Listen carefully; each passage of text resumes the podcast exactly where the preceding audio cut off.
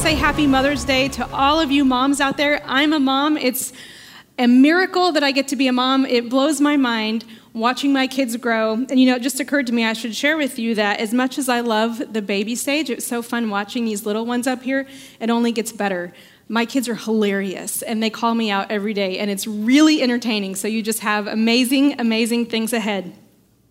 So today we're going to talk about mothering, of course, but it's not just an exciting day for everyone. Not everyone loves Mother's Day. I've had Mother's Day that were Mother's Days that were difficult after miscarriages, after an adoption that didn't come through. And I know that we have a large enough community here that there are women who are hurting today. Your mother might have passed away. You might have experienced abuse. You might have experienced miscarriage. There are a variety of things that could make today not so fun for you. And I just want to say thank you for coming. I'm so glad you came because we're going to talk about love today and the influence that each of us can have in others' lives. And we're going to study today in 1 Corinthians 13. And as I prepared for the message, I remembered I had a little flashback to how my own sweet mother had taken this passage and had it uh, hanging on a wall near our front door and the home I grew up in a farming community north of here in northern Indiana many decades ago. And so I realized, my gosh, this is probably one of the first passages um, that really was committed to my heart years before I ever had a personal relationship with Jesus. So I'm excited to look at it together today. Let's take a look at 1 Corinthians chapter 13, verses 4 through 8. You'll see it up on the screen and we can read through it together. Love is patient. Love is kind. It does not envy. It does not boast. It is not proud. It does not dishonor others. It is not self seeking. It is not easily angered. And it keeps no record of wrongs. Love does not delight in evil, but rejoices with the truth. It always protects, always trusts, always hopes, always perseveres. And my favorite of all of these verses, verse 8 love never fails. Would you pray with me, please? God, I thank you for this morning. I thank you for the beautiful weather. I thank you, Lord, that you love us so much that Jesus came and just embodied all that we read about in these last four or five verses. God, I pray that you would Help us set aside anything on our minds. For those who came today excited about Mother's Day, I pray that they would leave here challenged and encouraged to live out their calling. And Lord, for those of us who came today who are not so excited about Mother's Day, I pray, Lord, that they would also be encouraged and challenged for the areas that they're loving in and having influence. Lord, we want to be known for living boldly and loving deeply. And it's in Jesus' name we pray. And everyone said, Amen. Amen. So we just read in 1 Corinthians 13 about love. And you notice there, we're not just talking about a mother's love, we're talking about all kinds of love. In a church this size, I know many of you are influencing people in a variety of ways, whether or not you're a mother. You might be a coach or a teacher. You might be the world's greatest aunt, like my sister is. You might be um, a dad. You might be leading in the workplace and pouring your heart and your life into people around you just because God's brought them across your path in life. So I want you to keep that in mind today because we're going to be talking about three roadblocks to living out this 1 Corinthians chapter 13 type of love in our lives with the people that we're influencing and the people that we live most closely with. So in order to do that, I want to redefine mothering a little bit. Everyone has walked in the room or if you're watching online, you came in with a preconceived notion. When I say the word mothering, you might have a positive connotation, you might have a negative connotation. I want to ask you to just set that aside for a little bit and recognize that mothering requires love, not DNA. Mothering requires love, not DNA. I was even thinking about this week in my daily reading. If any of you are doing the 90 day Bible plan, I happened to be in a different part of Scripture and read in Second Corinthians where Paul's saying, Hey guys, I'm speaking to you basically as I would to, as if you were my own children. See, we all have people in our lives that we're investing in, and sometimes we have to speak to them in a difficult way or in an emotional way, to connect with them because God is speaking through us to help them grow up and mature and experience God in new and healthy ways. And that's why I say motherhood requires love, not DNA. If you would, go ahead and look up on the screen. You're going to see an image from one of the favorite books I used to read my kids when they were little. Many of you ever heard of this book, A Mother for Choco? It's one of my favorite books because the premise is there's this mother bear, she's walking through the woods, and she comes across Choco, which is this little adorable yellow bird with really, really round cheeks. And Choco needs a mom. He needs someone to mother him. And he's afraid that the bear can't be his mom because she doesn't have a beak like his, she doesn't have yellow feathers, and her legs and feet are quite different than his. And the mother just kind of brushes that off and says, No, I want you to come home with me. I can love you. I will care for you. And when he gets there, this is my favorite page in the book, he discovers she's already mothering Allie the alligator Hippy the hippo, and Piggy the pig, none of whom look like her, none of whom share her DNA, but all of whom are falling under her leadership, all of whom are blessed by the love and care and influence that she's putting in their lives. And together, they are better for that. So let's just recognize we're not here just because of our moms, are we? I'm so thankful for my mom. There have been about a thousand other men and women who've come along as well to help grow me up, and I still need it. I still have people mothering, mentoring me, loving me, parenting me, and I'm so grateful for it. So, when we're talking about mothering today, we're thinking about this childhood book example that's one of my favorites. But there are three roadblocks, as I said, to expressing this First Corinthians love. Three roadblocks. And the first one we're going to take a look at today is the roadblock of fear. If you've ever cared about something deeply, you've likely experienced anxiety or fear about loving that person or leading through that situation. You're going to see on the screen a picture of Mother's Day 2006. And this was the day that Chris and I dedicated our babies, Blake and Mackenzie, just like you see up here on the screen today. And if you ever want to feel vulnerable, show a picture of yourself 11 years ago on a screen. That's what's happening right now. So look at my babies because they're the cutest things ever. I also think my husband's really cute. But that's Blake and Mackenzie. And if you look at my face, you probably know I was so proud that day. And I'm still crazy proud of my kids. But you know what? I was also really afraid. I was a mom who was making decisions out of fear. You see, when my son Blake was born, I was very young and I was working part time, and the responsibility of raising him was something that overwhelmed me. And I really thought, oh my gosh, I'm going to mess this kid up. I need a lot of help. And I sort of, well, not sort of, I really made the decision out of fear I'm going to go to work full time. I need someone else caring for him because I don't have what it takes. Now, this isn't a, I'm not saying there's anything wrong with working full time as a mom. I'm obviously doing that again right now. But for myself at that time, I made a decision when I didn't have to to run in fear because I was afraid of the responsibility, even though I love my son more deeply than I can communicate to you. And Mackenzie, my daughter, she's about 18 months old in that picture. We adopted her just a few months before this picture was taken. She didn't even speak English yet. And she had a very difficult transition, which was no fault of hers, just difficult when you're really bright and you're really strong willed and you're suddenly thrown into this home of a new family who smells different, speaks a different language, lives in another country, and it's not what you had in mind. it was hard for her. And I was afraid. And the way that fear manifested in my life was to be controlling. I read every book you can imagine on how to be the world's best adoptive mom, how you get your kid to attach to you, did all the counseling, did all the things I could think of. And I was certainly praying for her and for myself and inviting other people into this situation, but I was afraid. I was afraid that Mackenzie would never understand how much I loved her. I was afraid that she wouldn't start receiving my love, let alone even like me for a while. And I realized that fear was because I had an outcome in mind that I really wanted to happen.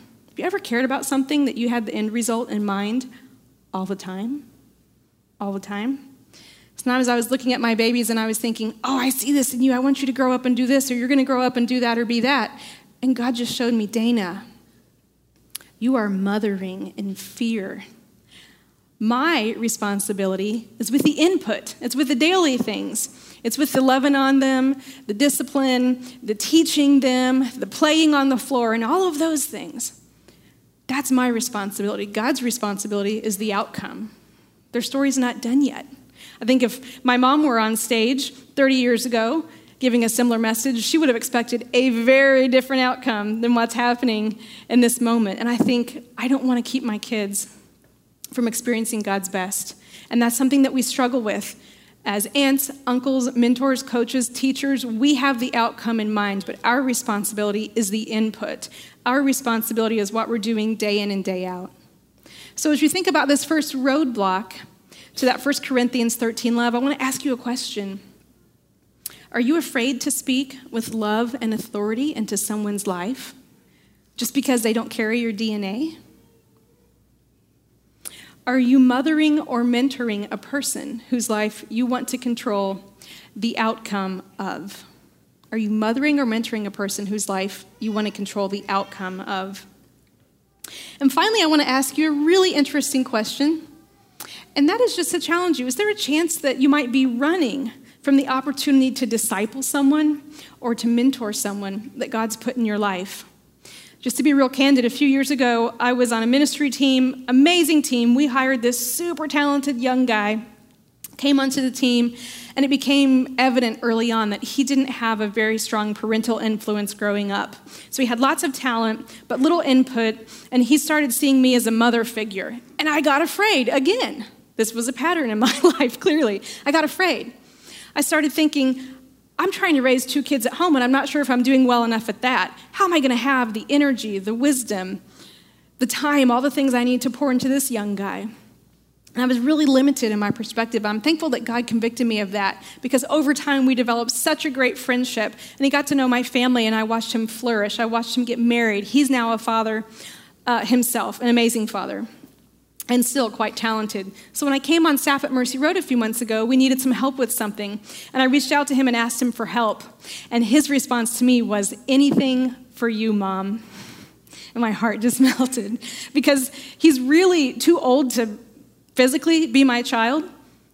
But I loved the opportunity I had to do life with him you know, it's a, it's a marathon when you're raising kids. You're with them their whole life. And some people come into your life for a short time and you get to invest in them and learn from them. So that's why I'm challenging you. Is there someone in your life right now you're hesitant to disciple or to pour into because you're not sure you have the energy or the time that it takes? Well, let's take a look at another roadblock to this 1 Corinthians chapter 13 love that we so desperately want to give. And that roadblock is misunderstanding. And misunderstanding is a nice way to say this. the honest, probably best way to say it is sometimes we refuse to see people for who they've really become, for who they are.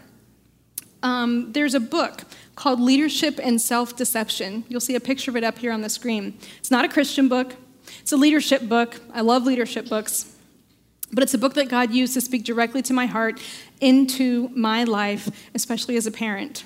And I realized uh, when I was reading this book, which is a story about a man who's a successful businessman and he has a son who's struggling with an addiction. And I'm sure you've seen this play out many times in marriages or family relationships where one person is doing great in all areas of life except in one relationship, and the other one seems to be struggling with one big issue, and they can't meet eye to eye on it because they refuse to see each other for who they, for who they are. So the son, even though he's trying to live out uh, to, to fight the addiction and to live a brand new life, his dad refuses to accept that. And the dad, even though he's trying to see his son in a new light, he's struggling with it because he feels like his son's always going to fail. And I have, I think, a, a better, light, more lighthearted, funnier example of that, of how we do this in our lives. It's called putting someone in a box. That's what the book explains it as the self deception of putting someone in the box. So I'm the youngest of just two. I have an older sister. She's four and a half years older than me. She's very successful.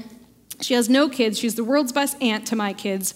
And so when I had Blake at a young age, and my sister was making a road trip through the US, she stopped in my house in Oklahoma, came to visit, and she walks in and she says, Oh my gosh, it smells so good in here. And I had made dinner. She was very surprised by this, apparently. And then she's playing with my son, Blake, little baby Blake. Oh, he's so cute. He's so healthy. And wow, he's clean and he's clothed and your house is clean and just all these things. She's verbally saying, I can't believe you can do all these things. and it occurred to us as we were talking, she had moved out of the house to go to college when I was like 14.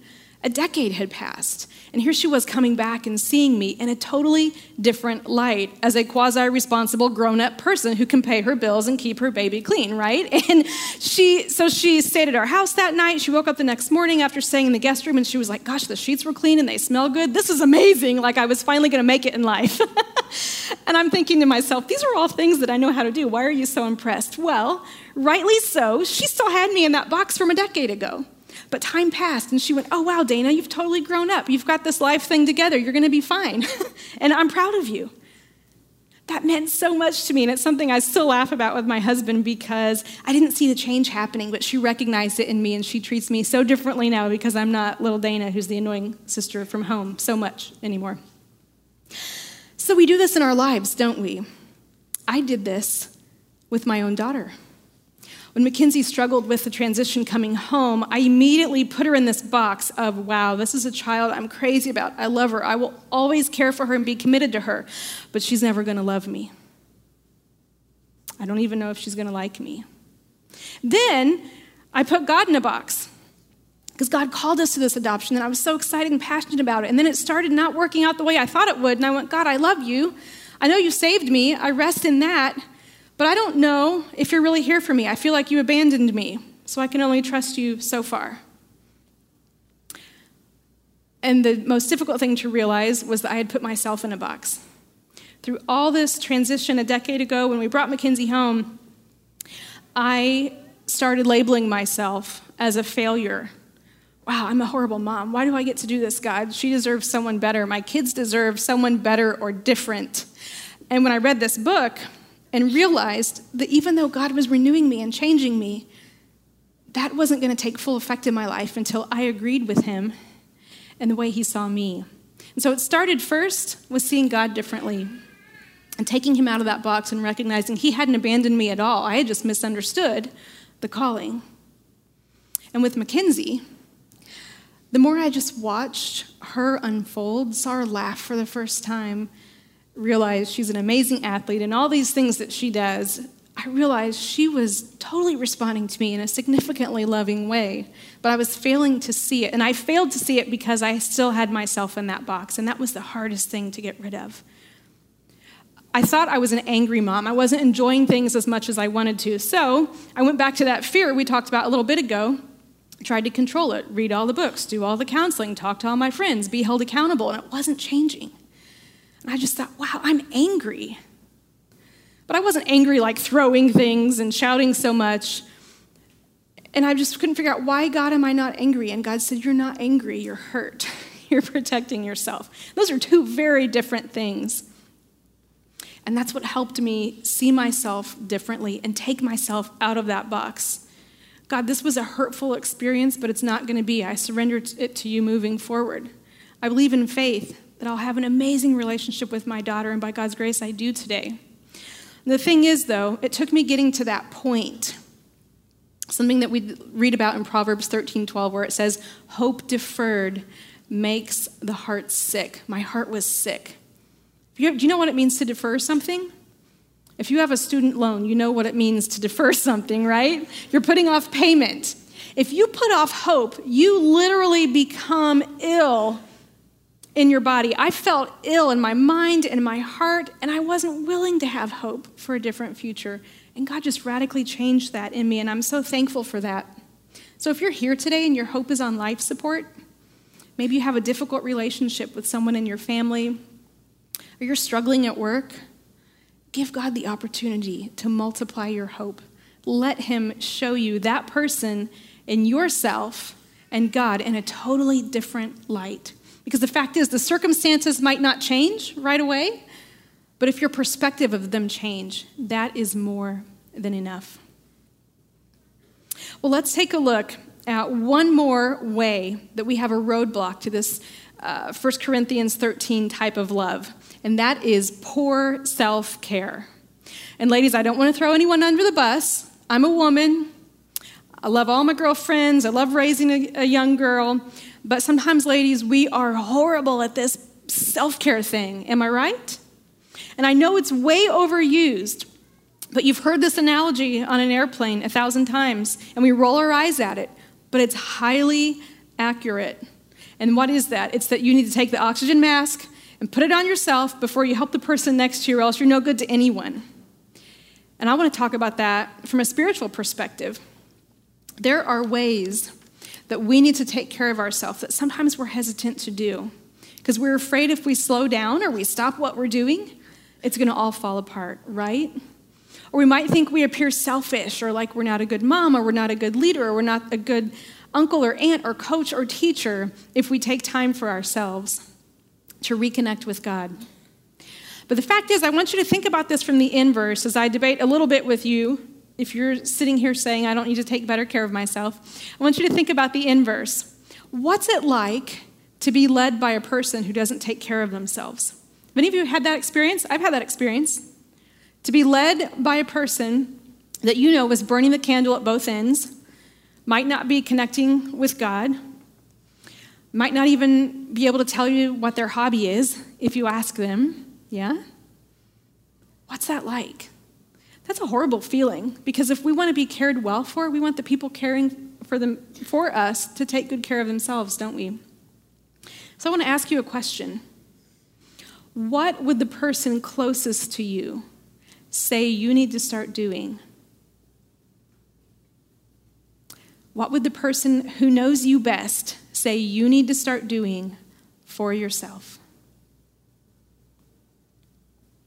And if you have kids, if you're in a role where you're mentoring a bunch of kids or leading at work, coaching a team, do they see you making time to rest, to fill up your tank? Because I think we forget so easily that we want to give, we want to pour into people, we want to live boldly and love deeply and invest time and energy and money in those we love. But if we're doing that out of an empty tank that we aren't refilling, we're significantly losing our effectiveness and our ability to bring God glory. And I add that part about bringing God glory because I love efficiency, but really the purpose is to bring God glory in the relationships, of the people that we are mentoring. So I sort of experienced a little bit of burnout, a little bit. I experienced burnout as a mom in those early years um, when my kids were young, not long after this picture was taken. And I discovered I really needed to start inviting more and more people to invest in my life. I needed to discover a hobby. I needed to never apologize for taking time to pray and read God's word. And I needed to get up earlier to do that, frankly, or find a way to do that at night. I'm a morning person, so it pretty much had to happen in the morning. but whatever it is for you, you have to find a way to do. And I think it was surprising to me to realize that I wasn't going to make it in the marathon if I couldn't take care of myself with each passing mile. And the last thing I wanted was for the people I was leading at work and ministry and at home to think I didn't care enough to take good care of myself. So if you're hearing any of this this morning and you're feeling guilt, please don't feel that. This is not a message to shame or guilt, it's meant to encourage you. This is your out. You've got someone next to you who's also heard me say, hey, you need to take care of yourself, love yourself well. if you can't give yourself permission, they can help you do that. And I think also one more thing I want to say about this poor self care is I asked you to think about what the person closest to you would say you need to start doing. But sometimes, in my experience, it might be the person closest to us or certainly the Holy Spirit telling us what we need to stop doing in our lives to create more margin, to allow God to speak to us more, to allow Him to work through us more, and see what that looks like. Because, see, the fact is, if you're like me, you've heard this message from society that says you are enough. You can buy a mug that says it, you can buy a t shirt that says it. I'm sure there's a billboard out there somewhere that says it. And you know what? I don't think that's biblical. I've read in John 15 where Jesus says, Apart from me, you can do nothing. You guys, I know you're just like me. You want to know God better and bring Him glory. We can only do nothing, though, if we don't have Jesus. So if we think we're enough on our own, we're already a little bit off course. See, society wants us to think that we can be independent, that we don't need to stop and take care of ourselves. And the fact is, we do. And our rest and our restoration comes through Christ alone. So, when I was experiencing this burnout as a parent, I kept coming across the word enough. Have you ever had that happen where uh, you feel like at every turn someone's saying it to you, maybe when you have coffee or you hear it in lyrics of a favorite song? Well, for me, the word that kept coming up was enough. And I explained to you that a few years ago I had God in this box where I was thinking he was unhappy with me because uh, the outcome of my kids' lives wasn't looking exactly like I thought it should. So when I would hear the word enough for a season, I was thinking it was God saying, That's enough, Dana, or I've had enough. I received it like as a punitive word. And then one day I was reading the New Testament in Spanish, which is a language I love that I'm not great at, happens to be my daughter's native language. And I was reading the New Testament in Spanish and I saw the word enough in a brand new way. You'll see it up here on the screen bastante. Bastante means a lot, it means also enough, sufficient, quite. It could mean abundance, more than enough. And when I read it, that God's grace is enough for me, that there's a lot of it for me, I saw that word so differently. And in a moment, was able to really take God out of that box and realize He wasn't punishing me.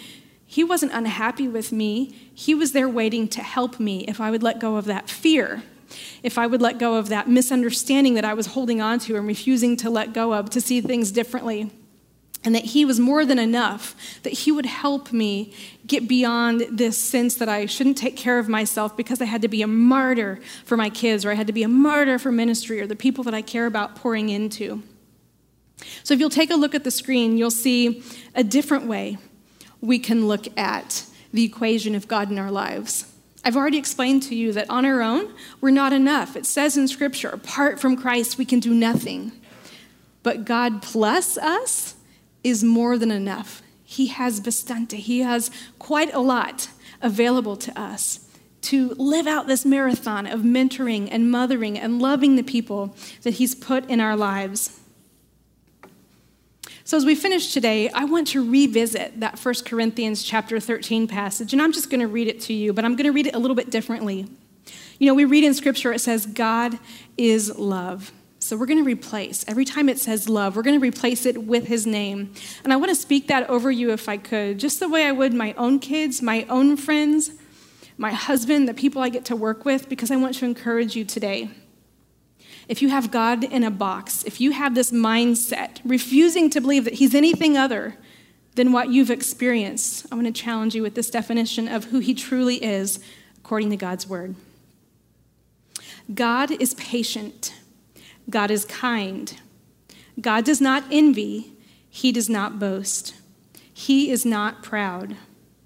God does not dishonor others, and He is not self seeking. He is not easily angered, and he keeps no record of wrongs. God does not delight in evil, but rejoices with the truth. God always protects, always trusts, always hopes, and always perseveres. God never fails.